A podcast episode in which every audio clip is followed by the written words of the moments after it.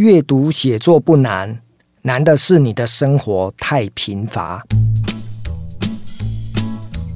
今天我想要跟大家推荐一本好书哦，这是我的好朋友，他叫高思佳哦，他是一位呃在阅读写作非常有名的一个作者哦，因为刚好他也住台南。呃，我们有一些活动啊，还有一些就是在演讲的场合呢，有一些交流。那我得知呢，他在近期呢出版的这本书，其实这本书我也有挂名推荐哦。当然，呃，就是有一个能够帮忙朋友能够推荐好书的机会。那因为为什么要推荐这一本书哦？我们先从书名来谈起哦，因为这本书叫做高诗佳的十三堂创意读写素养课。那这个阅读写作小学堂这一本书呢，对我来讲呢，因为我虽然也是一个作者，每天呢都要读书，或者每天呢都要写文字，可是呢，当很多人在阅读写作这一条道路上，可能并不是走得这么的顺，尤其呢更。对学生啊，不管是高中生、大学生，甚至出社会要写文案，或者是要做很多的文字力变现的一个自媒体来讲，可能都会伤脑筋。然后，诗佳的这一本。阅读写作小学堂呢，它提供了很多的一个素材，能够让你在做阅读写作的过程当中找到一些好的一个方向感哦。那我们回过头来去思考，为什么很多人可能在阅读写作这边呃提不起兴趣？可能或许他会觉得，可能包括古文很难呐、啊，或者是呢呃生活当中没有什么太多的灵感，写不出来。可是呢，我们从施佳的这本书里面。我们多多少少可以看到，它其实是有脉络的，而且它用引导式的来来教你如何呢，从浅然后到深，把文章写出来。我常讲说，其实阅读呢，其实它需要海量，它需要你透过每天一点一滴的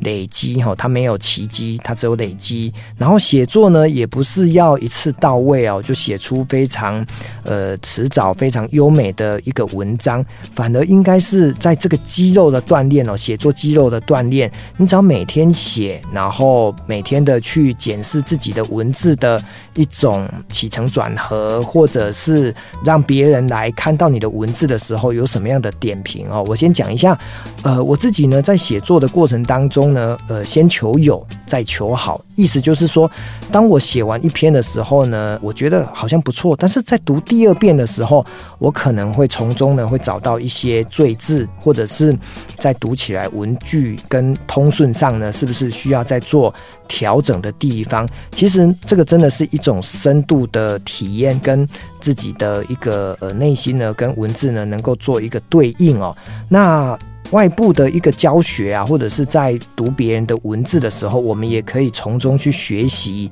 别人的一个文字的运用。所以阅读就变成是能够让自己更加进步的。一个很重要的来源，然后呢，再透过慢慢的写哈，呃，从一开始可能写一两百个字，再到两三百个字，再到一千个字，这种写作肌肉的养成也会带来更好的效果哈。那以前呢，我或许比较。土法炼钢哦，那当然也因为我自己呢，也真的热爱写作，热爱阅读，所以我在这个写作的道路、阅读的道路，我都有贵人可以相伴，所以我可以问他们，也可以得到从中一些改善的机会。可是呢，很多的读者或很多的听众，他不见得会有一个老师，会有一个前辈能够教他，所以我看完了这一本私家的阅读写作小学堂这十三堂课，我明显的感受到，如果初阶的，包括你是一个小学生、中学生、大学生，乃至于在写作这一条道路上，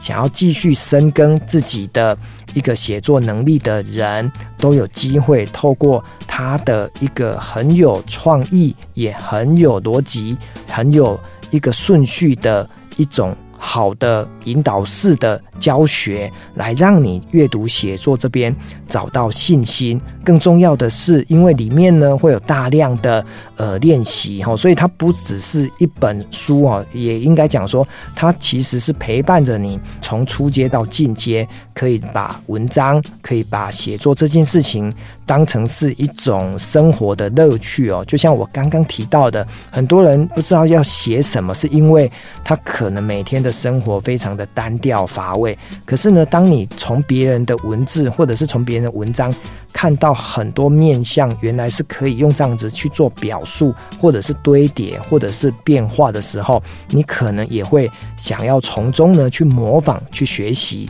那这本书我非常的推荐，可以让你在阅读写作当中找到乐趣，而且呢，在写作的过程当中还会有很多很好的交流的机会，可以做更多的一个比较跟提升哦。这本书哦，在这边跟大家做推荐。